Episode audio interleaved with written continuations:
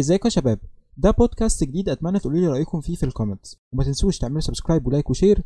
من غير ما اطول عليكم يلا نبدا. بيكون عليه سبع حصص، كل حصه عشر ساعات، وقاعد بيسكرول ومتخيل ان كله تحت الكنترول، والحقيقه ان هو وكله اوفيشالي تحت الكنترول وهاتك يدعك فيه.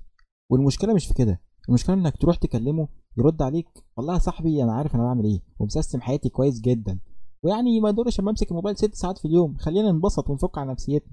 طب يا عم المحاضرات، طب يا سيدي واجباتك، انا عارف انا بعمل ايه، انا عارف انا بعمل ايه.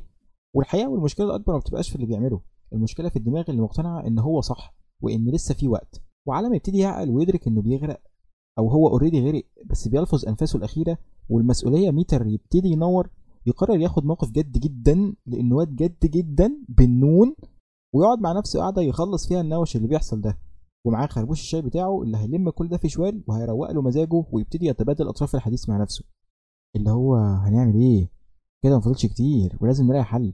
واول حل يجي في دماغه ويرسى عليه هو انه قاعد زي الحمار مسرع المحاضره على سرعه اتنين، وبيعيط وبيحاول يتعلم او بيوهم نفسه انه بيتعلم لانه ببساطه مش سامع حاجه من سرعه المحاضره، هو بس متخيل انه كده بيرجع كل حاجه تحت الكنترول، وهو للاسف تحت الكنترول وهاتك يدعك فيه بسرعه اتنين.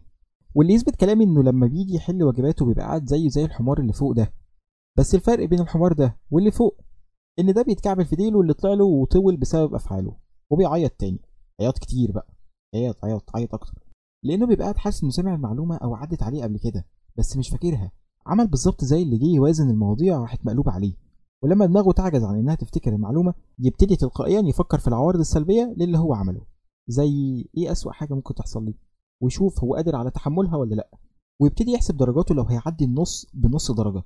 والحقيقه ان حاجه زي كده بتنفع في مرحله واحده بس، وهي اي مرحله قبل الفاينل، لانك بتكون مسيستم دماغك ان لو فاتك ده في ده، وتقدر تاجل عمل اليوم للغد.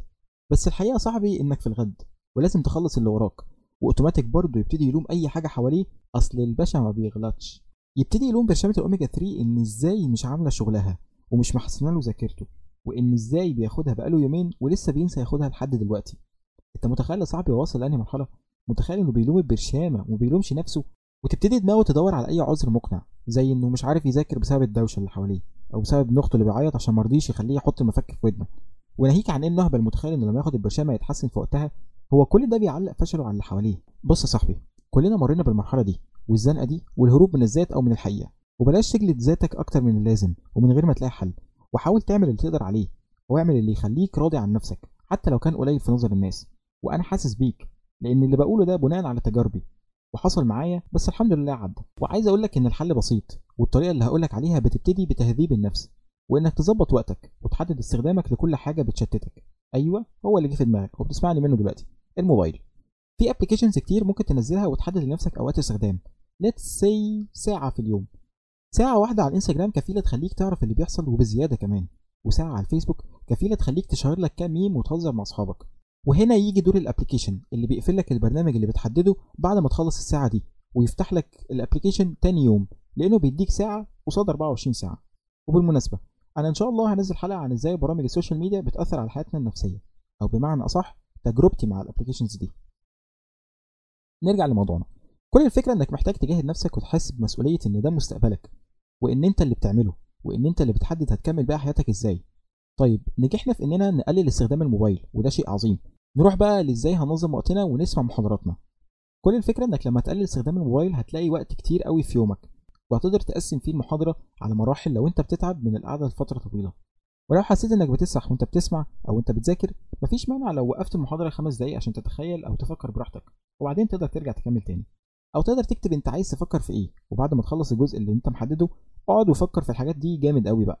ولازم تحدد لنفسك الجزء اللي يرضى بيه ضميرك ويخليك قايم راضي عن نفسك ومبسوط بالانجاز ده. لو عملت كل ده ونجحت فيه فانت شخص جامد جدا بالنون تاني، وقدرت تتغلب على نفسك، ومجرد محاولتك ده شيء جامد من شخص جامد.